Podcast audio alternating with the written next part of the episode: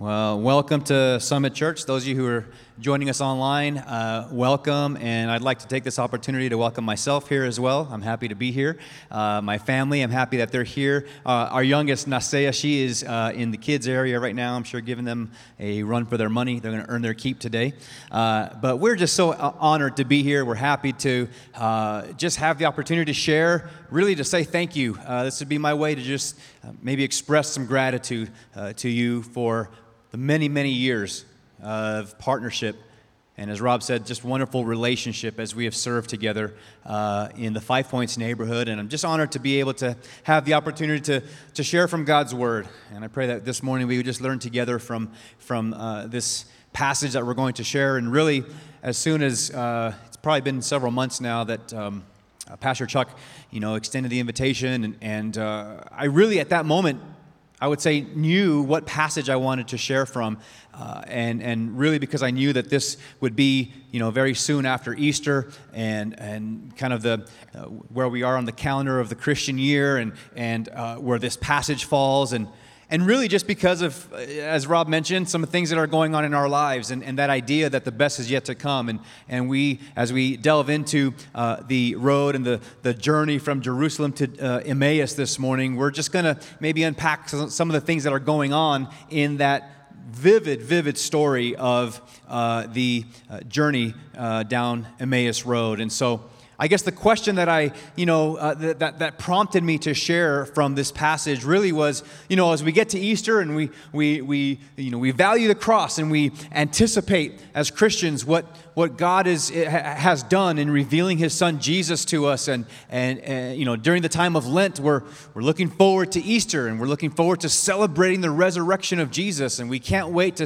you know, get to, to Easter morning and we finally we get to the Passion Week and, and we're, we're just anticipating. And, and then we get to, to, to uh, Good Friday and, and you hear all the sayings come out. You know, it's, it's, it's Friday, but, but Sunday's coming and, and all the celebration that ensues on Easter. And maybe you like to get dressed dressed up and you have big family dinners and we're celebrating Easter and the kids are running around getting Easter eggs and all the celebration. But what happens after Easter? Should our celebration end at Easter? I believe that the story uh, about the disciples journeying from Jerusalem to, to, to Emmaus has some things to teach us this morning. We're going to read this passage. It encompasses uh, almost 20 verses, uh, or uh, my, math is terrible, but it's more than 20 verses, 13 to 35, but we're going to break it up into two parts. We'll make some observations and then we'll finish the rest of the passage. So, Luke chapter 24, uh, we'll start reading from verse 13, we'll go down to verse 24. Now, that same day, two of them were going to a village called Emmaus, about seven miles from Jerusalem. They were talking with each other about everything that had happened. As they talked and discussed these things with each other, Jesus himself came up and walked alongside them. But they were kept from recognizing him. He asked them, What are you discussing together as you walk along? They stood still, their faces downcast. One of them, named Cleopas, asked him, Are you the only one visiting Jerusalem who does not know the things that have happened here in these days? What things? he asked. About Jesus of Nazareth, they replied. He was a prophet, powerful in word and deed before God and all the people. Then the chief priests and our rulers handed him over to be sentenced to death, and they crucified him. But we had hoped that he was the one who was going to redeem Israel. And what is more, it is the third day since all this took place. In addition, some of our women amazed us. They went to the tomb early this morning, but they didn't find his body. They came and told us that they had seen a vision of angels who said he was alive. Then some of our companions went to the tomb and found it just as the women had said, but they did not see Jesus.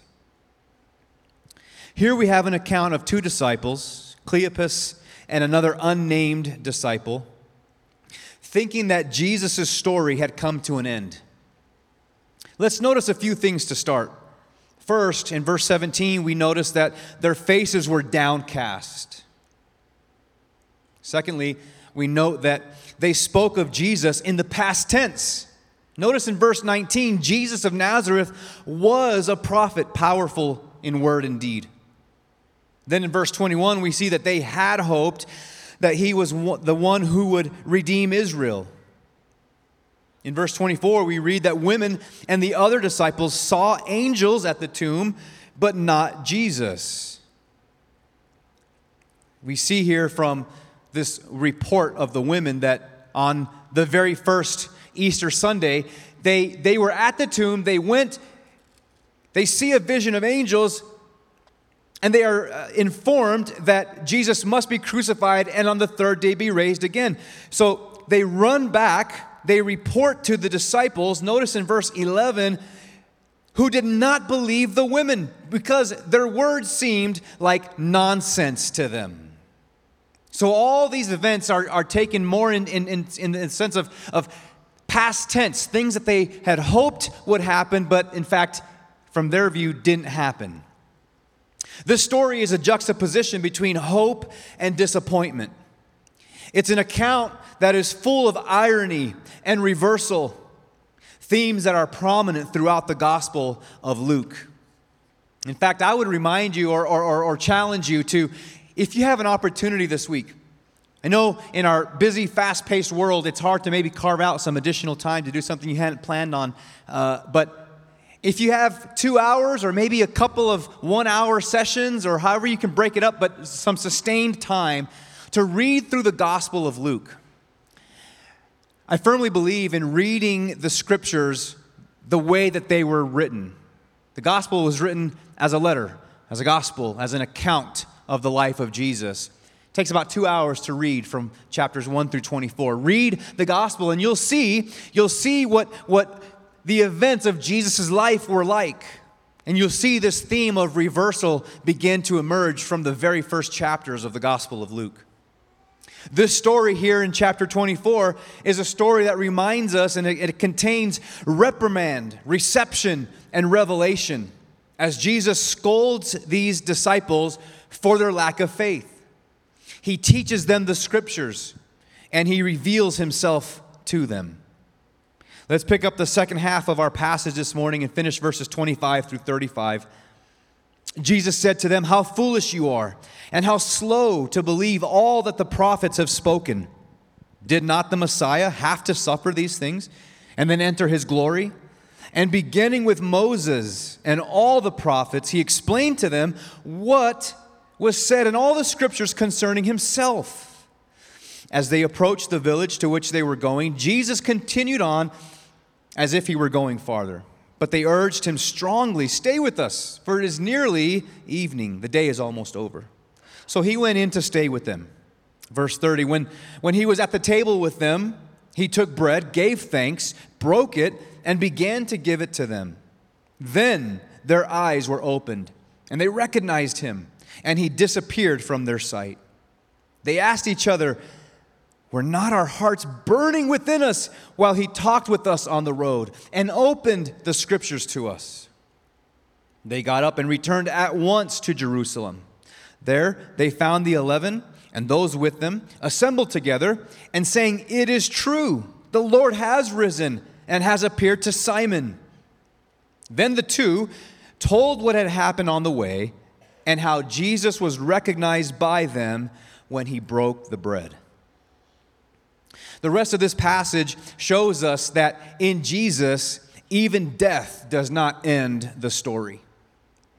There's a theme that is undergirding the entirety of this passage. It's the theme of perception and response. This theme moves us from a lack of recognition to full recognition of who Jesus is and the means by which this insight is gained. We see that Jesus is invited in for a meal and how his role moves from the Emmaus disciples' guest to their host as he is the one breaking the bread and giving it to them. These Emmaus disciples knew this person, that, that, that even though they didn't know it was Jesus at, at this moment, just before the, the breaking of the bread, they knew he was someone special, yet they were soon to find out just how special. A key observation of this journey, from the perspective of Cleopas and his friend, then, shows us that we have living disciples talking about a dead Jesus. But in reality, we have a living Jesus talking to lifeless disciples, spiritually speaking. Remember the emphatic language that is used to tell us that Jesus himself appeared to them on the road in verse 15. Then later in verses 29 through 31, it's not until they share a meal together that their eyes were fully opened and that they recognized Jesus. Church, may Jesus' resurrection remind us, just as it taught the Emmaus disciples, to be living disciples, spiritually speaking, who speak to and about a living Jesus. This passage is important because it teaches us that what happened with Jesus in his life, his death, and resurrection can be understood only in light of the scriptures. Yet the scriptures themselves can only be understood in light of what has happened with Jesus. And there's something that must be said here about the Emmaus disciples' response to Jesus. You see, Cleopas' uh, reply embodies the, the public character of the events to which he refers when he's talking about Jesus in the past tense. It also reveals the widespread ignorance regarding their meaning. In other words, everyone in Jerusalem knew about what happened to Jesus that Friday. But not everyone grasped its significance. Verse 18, it says, Are you the only one visiting Jerusalem who does not know the things that have happened there in these days? So there was widespread knowledge of the events of Jesus' life, but little to no understanding as to their significance. Today, we have the benefit of having the scriptures as well as 2,000 years of church history and the empowerment of the Holy Spirit. So let us not respond the way too many do still today possessing only a cursory knowledge of the events of Jesus' life that aligns us closer to the knowledge of the general public while remaining in the dark regarding the fullness of their meaning. Remember the reprimand. Verse 25, Jesus says to them, How foolish you are, and how slow to believe all that the prophets have spoken. Church, let us be quick of heart to believe Jesus' testimony. Then there was the reception as the two disciples receive the ultimate download of scriptural teaching from Jesus, from the Word Himself. Verse 27 And beginning with Moses and all the prophets, He explained to them what was said in all the scriptures concerning Himself. I mean, can you imagine the depth of insight with which Jesus would have explained the scriptures about himself to these Emmaus disciples. Can you imagine the articulation, the insight? Can you imagine the knowledge that these disciples would have received and how it would have been, how much sense it would have made? Like, aha, this is what the prophets meant. This is what Moses was talking about. I can't even imagine receiving an instruction from Jesus himself as to what Moses and the prophets said in the Old Testament. Then there was the revelation, the meal. Verses 29 through 31 give us a little bit of a glimpse of, of what happened at this meal scene in Emmaus. And it's this meal that provides a bridge for us of Jesus' table fellowship throughout the Gospel of Luke to the meals that characterized the early church in the book of Acts. These meals are occasions where Jesus ate with sinners, outcasts, invisibles, as he extended invitations to them to enter into his kingdom. And then again, if you if you read Luke uh, in one sitting, if you can, maybe two, you'll see this theme develop of Jesus hanging out with sinners and outcasts and people that absolutely, in terms of the culture of that day, thought that he had no business mingling with and that they had no business being with Jesus either we see this theme begin to develop And all these meals, as Jesus eats his way through the Gospel of Luke, all of these meals are encapsulated in the climactic meal scene in the Gospel of Luke, which is the Lord's Supper, where Jesus prepares a meal for he and his disciples on the night before he is crucified. It's interesting to note, and, and we you know, go over this every now and then as we read the, the uh, story of the Last Supper, whether it's in, you know, Luke or one of the other Gospels. But let's take time to notice this morning that Jesus prepares the Passover, and indeed, he has the disciples prepare the Passover so that they can eat together. And one of them, Peter, had a place and a plate prepared for him, even though Jesus knew that he would deny him three times before that night was over. Yet Peter still had a place and a plate prepared for him. One of the things I've always appreciated about going home to mom's house is I know there's always a plate of food waiting for me. There's always a plate. Even if I didn't make it on time, there was a place saved for me, but if I didn't make it on time, they saved a plate. And if it had cooled down, all I had to do was pop it in the microwave and I warm up my plate and I've got my food. Jesus had prepared a plate, he had prepared a place for Peter, even though Peter would deny him three times. And of course, we know about Judas.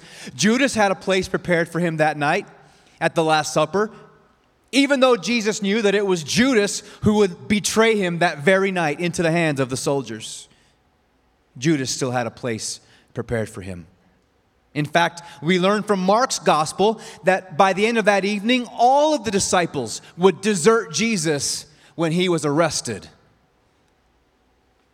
Yet they all had a place carefully prepared for them and food prepared for them at his table. In this way, the Last Supper encapsulates all of the meals in the Gospel of Luke. This is exactly what Luke, the author of this gospel, wants us to think about as we read about this meal at Emmaus. Even the same language is used as at the Last Supper. Flip back to chapter 22, verse 19 in the Gospel of Luke. We read that Jesus took bread, gave thanks, and broke it, and gave it to them, saying, This is my body for you. Do this in remembrance of me. We come back to our passage this morning in, in verse 30 of Luke chapter 24. When he was at the table with them, he took bread, gave thanks, broke it, and began to give it to them. We see this same sequence of words. And we see then how Luke is wanting us to, to bring to mind, we're here in chapter 24, to recall the Last Supper in chapter 22. We then learn from the book of Acts that the uncommon fellowship of the early church was made possible by the outpouring of the Holy Spirit. As the early church recollected these meals of Jesus, and they were enacting them as the church now, following the procession of the Holy Spirit. This is why we cannot leave the story of the events surrounding Jesus' life incomplete. After Easter, it can be easy to stop our rejoicing at his resurrection. Now, please hear me, church.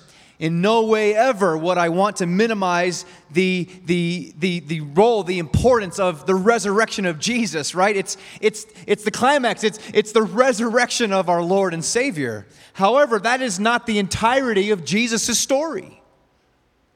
Cleopas and the other Emmaus disciple, they thought the story of Jesus ended with his death at this point in the story.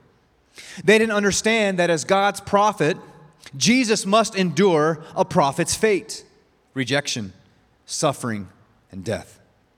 But the excitement that they must have felt when they finally discovered that Jesus had risen, can you imagine?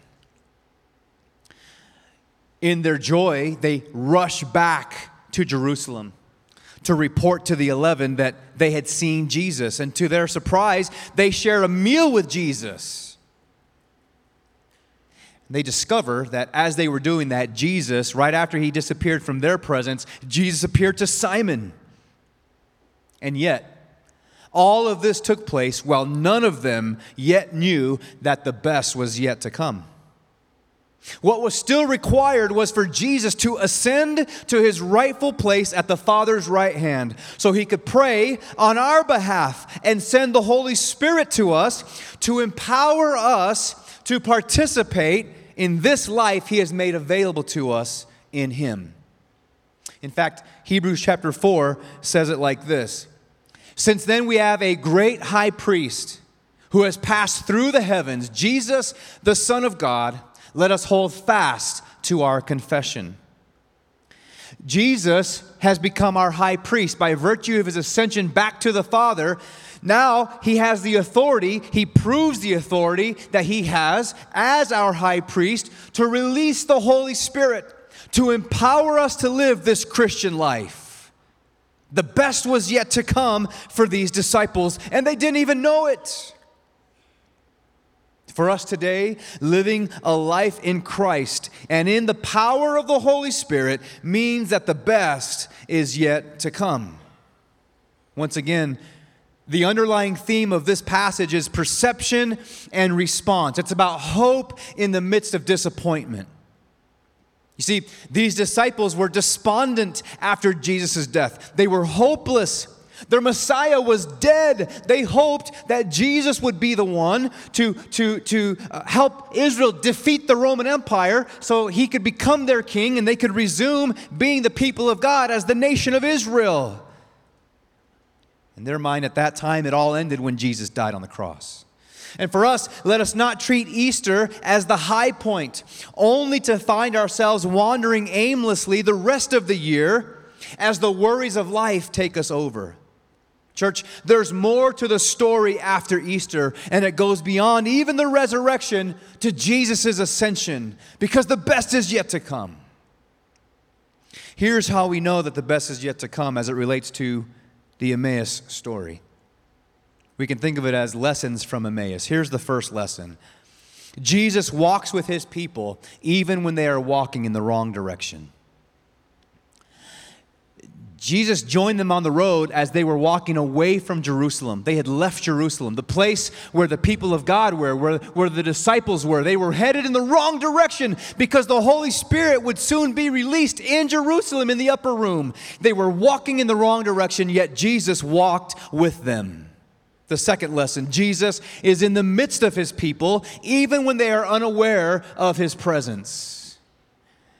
These disciples were walking with the risen Jesus and they didn't even know it. He was in their midst and they were unaware of his presence. And the third lesson Jesus works on behalf of his people even when they have lost sight of their identity in him. As he was walking with them in the wrong direction, as he was aware that they were unaware that it was him in their midst, he was already working on their behalf. They didn't yet know that the Holy Spirit would soon be released to them to help them live this new life as the church, as the body of Jesus Christ. So, what is this working on our behalf? It's the full revelation of who Jesus is, the release of the Spirit that empowers us to live the Christian life. Let's remember in verses 19 through 21 that the Emmaus disciples were already talking about Jesus in the past tense. They were experiencing a kind of cognitive dissonance because it had become apparent to them that Jesus had suffered and been defeated at the hands of his enemies. And as a result, their messianic hopes for him had been shattered. And today, isn't it us? Who experience a cognitive dissonance. I mean, we expect Jesus to suffer and die on the cross. That's his job, to be our Savior. But then our confusion arises when, when we suffer, when we struggle. While we expect Jesus to suffer and die, we often have false expectations about what our own lives as followers of Jesus are supposed to look like we find it surprising that we too must carry our own cross. We feel that as followers of Jesus, we should somehow be granted exemptions from hardship and from suffering. And in the process, we begin to lose sight of who we are. Church, maybe you've arrived here this morning and you feel like you've lost sight of who you are in Christ. Maybe you look at your life and you would, you would spend some time in reflection and you would say, you know what? I've lost sight of who I am as a person, period. I don't know who I am anymore. As I look back at my life and I examine my faith, there was a moment in time when I was much more just, just on fire for Jesus. I was, I was much more aware of his presence in my life. I, I just, I, I, I craved the things of God more than I do today. I've lost sight of who I am. And I want you to know this morning that Jesus, even if you would admit to yourself, I'm walking in the wrong direction, He's walking with you. Even if you would admit to yourself, I have been completely oblivious to His presence in my life, He is still in your midst. And if you feel like you failed to give him credit for some of the things that have happened in your life, the things you've accomplished, or you feel like there's no one, there is no one there to advocate for you, I'm here this morning to remind you that he indeed is working on your behalf. That's who he is. I'm reminded of Ephesians chapter 4, verse 1, where the Apostle Paul urges us to live a life worthy of the calling that we have received. Church, our first calling is to salvation in Jesus Christ. To become individuals who belong to the corporate people of God, the body of Christ. This is the purpose of Jesus revealing himself to us. Notice at the end of, of our chapter here, of, of chapter 24, in verses 46 and 47, in Jesus' own words, he says, This is what is written the Messiah will suffer and rise from the dead on the third day. And repentance for the forgiveness of sins will be preached in his name to all nations, beginning at Jerusalem. Beginning at Jerusalem. The Emmaus disciples were headed the wrong way. But Jesus' sending of the Holy Spirit is proof that he has the authority as the Messiah and he wants to work in your life. He wants to show you that no matter what comes your way, the best is yet to come. Even if the future includes hardship, and it does include hardship, we will all suffer at some point in our lives. Maybe you're here this morning and you say, I've been through enough suffering. In Jesus, suffering, rejection, hurt, pain, brokenness, even death itself is not the end of the story. The Emmaus story establishes for us that the risen Jesus, speaking with Cleopas and his friend, the Jesus of Nazareth described by Cleopas, and the Messiah for whom the Emmaus disciples had hoped are all one in the same person. And we can say with confidence that for the Emmaus disciples, the best was yet to come. Because although they didn't know what the future held, when Jesus had revealed himself to them, their faith, their hope was in the right place. And in fact, it wasn't a geographical place, it was in a person, Jesus Christ. And what was true for them is true for us today. Remember, these disciples were walking away from Jerusalem when we first met them in the story. They were walking away from the people of God, from those who were following Jesus. But by the end of the story, they were running back to Jerusalem and they were filled with joy.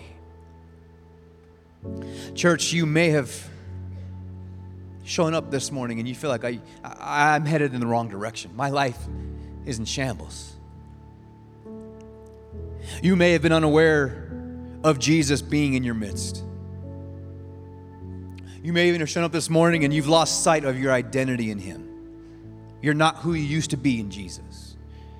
Maybe you feel like you've, if you're really being honest, you've abandoned your faith in Him completely. Maybe you're, you're living through the things that you know you're supposed to do because it's maybe a, a cultural fit, it's a morality thing, whatever it is, but you, you, you truly would, would say, my heart is not tethered to Him like it used to be. Or maybe you're here this morning and you've never had the opportunity to, to align yourself with Jesus Christ, to, to indeed tether your heart to Jesus and you want to gain for the first time an identity in Him. If you will simply place your hope in the resurrected Messiah, Jesus Christ, and believe in the ascension that, that He is our high priest and in this very moment is interceding for you, cheering you on, being your advocate, believing in you reassuring you that He has sent you His Holy Spirit. Because, church, if we are being honest with ourselves, the things that Jesus has asked of us, the things that He in fact requires of us to be His disciples, if we would say, I identify with Jesus, let me tell you, church, you cannot do it on your own. The things that Jesus is asking you to do, you cannot do. So, are we at a loss? No, of course not. We have an advocate. We have the Holy Spirit who empowers us to live this Christian life because we cannot muster up enough self discipline to live the Christian life. We cannot conjure up enough willpower to live a Christian life and a moral life. We cannot do it on our own. It's only through the power of Jesus Christ and the empowerment of the Holy Spirit as God the Father has revealed himself to us. And if we will uh, uh, choose to live this life, we too will be able to declare with confidence no matter what comes my way, no matter what this world holds, no matter the twists and turns, the left turns, the right turns, no matter the periods in my life, the seasons of life of waiting, of feeling like I can't hear from God, no matter what comes my way, I know that in Jesus the best is yet to come. The best is yet to come. I'm thankful for the cross. You know, again, as I mentioned, as soon as the invitation was extended to me to be to have the privilege of sharing this morning, I knew I wanted to share this passage, and little did I know that it would be a morning that we would have the opportunity to to to share in, in communion together as a body. And of course, knowing that I wanted to share this story and, and try to tie it into what had happened uh, with the Last Supper in Luke chapter 22, I find that it was a perfect segue into this moment. And so, as we will together just prepare to take communion together, I want to kind of just turn our attention to maybe going back from our chapter here in Luke chapter 24 to chapter 22 in the Last Supper. Now, I like to share about, about the Last Supper from, from 1 Corinthians, uh, but, but I also love to share it from the Gospel of Luke because we can remember that, especially in Luke's Gospel, the Last Supper is that, that climactic meal, that climactic meal scene that encompasses, that incorporates, that encapsulates all the other meal scenes in the Gospel of Luke. And indeed, these were meals these were meals, these were feasts, agape feasts, where there was a bounty of food, there was a bounty of fellowship. And even in Acts, we see that the early church continued this tradition of, of gathering around meals, and they, they, they expected the presence of the risen Jesus to continue to be with them. Church, this is what communion is all about. So, although this morning we may have the token of the, of the cup and, and, and, and of, the, uh, uh of the bread and, and, and these elements, let us remember that indeed it was a, a full meal, an agape feast. And like the early church, may we go from here and may we be encouraged to share tables with strangers.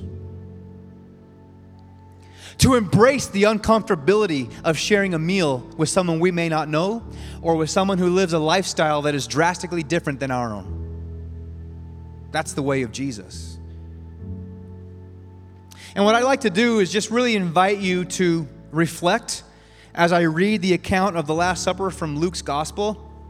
And when we get to the part of, of the cup, and when we get to the part of the bread, or any time in this passage as I'm reading it, just in your own reflection, partake of the elements, okay? I'm going to read from Luke 22 and the Last Supper. When the hour came, Jesus and his apostles reclined at the table. And he said to them, I have eagerly desired to eat this Passover with you before I suffer. For I tell you, I will not eat it again until it finds fulfillment in the kingdom of God. After taking the cup, Jesus gave thanks and he said, Take this and divide it among you. For I tell you, I will not drink it again from the fruit of the vine until the kingdom of God comes. And he took bread, gave thanks, and broke it. And he gave it to them, saying, This is my body, given for you. Do this in remembrance of me. In the same way, after the supper, he took the cup, saying, This cup is the new covenant in my blood, which is poured out for you. You know, it strikes me that for those of us who would say, I, I choose to identify with Jesus, I choose to be called Christian, someone who has made Jesus the Lord of my life understanding that I will not be perfect from here on out, but that it will be my endeavor to deny myself for the sake of following the path of Jesus Christ. And these disciples, and they didn't know that they were about to desert him that night. They didn't know that he really indeed would be hung on a cross the next day. They didn't know that there would be this thing called the release of the Holy Spirit, of, of Pentecost in the book of Acts. But they took the cup. They drank the cup of Jesus. They identified with Jesus. And when we identify with Jesus, we are drinking from his cup. It's easy to identify with Jesus in his victory. It's easy to look forward to Easter and, and rejoice at his resurrection to drink that cup of the resurrection, to drink that cup of, of victory, to drink the cup of Jesus' victories and, and, and identifying with those. And, and when things are going well in our life, we enjoy drinking that cup. But with the help of the Holy Spirit, we also remember that when we drink the cup of Jesus, when we participate in this meal, we're drinking the cup that He drank, which was to suffer and die which was a life of complete surrender, total obedience to God the Father. Church, this is the cup we drink of when we partake of communion. This is the life we choose as Christians total surrender to God. And as the early church continued this tradition, and as we do even today, we expect the presence of the risen Jesus to be with us Aren't you glad this morning that we can experience the presence of Jesus in our lives? That we know that when we make a mistake, that's not the end of the story. Even if we have a life that is filled with hardship and loss, the story doesn't end there. Even in death itself, that's not the end in Jesus. We look forward to eternal life. I want to finish up with just a word of prayer this morning. And as I pray, I just want to invite you that if this is if this is an opportunity for you, you say, I, I want to identify with Jesus. I've never identified with him before. I've I've been running or or I, I've never been a Christian. I've never followed Jesus, then this is your moment. This is your day. Or if you say, I've I used to be someone that I'm not today, I don't even know who I am anymore, it's time to get back on track.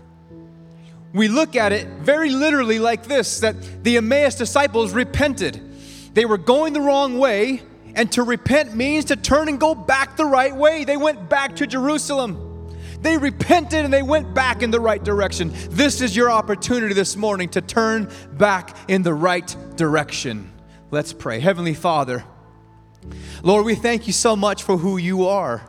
You are the risen Jesus. You are the Savior of the world. You are the King of kings. We celebrate your death because you didn't stay dead, you rose again. And Lord God, for those 40 days after your resurrection, you showed yourself to the apostles. You showed yourself to those followers of you who at one point may have been downcast, but you revealed yourself to them. And they saw you, they saw you ascend back into heaven. And as you assured them, you assure us today, you send us the Holy Spirit, who is our advocate who proceeds from the Father, who, who indeed is, is at our back. He, he's, he's the wind at our sails, and He empowers us to live this Christian life. Jesus, that gets me excited because I know how, fall, how short I fall of your glory. Lord, we identify with you this morning. We acknowledge that you walk with us even when we're walking in the wrong direction. You're in our midst even when we fail to be aware that you are with us. And when we doubt, even still, Lord, you are working on our behalf. We cling to these, to these truths this morning in the name of Jesus. Amen. Church, God bless you this morning. We'll uh, be moving into a time of response. It has been my true just honor and privilege to not only be recipients as partners with you, uh, but to share the Word of God amongst you this morning and to learn from the Word of God. God bless you. Thank you.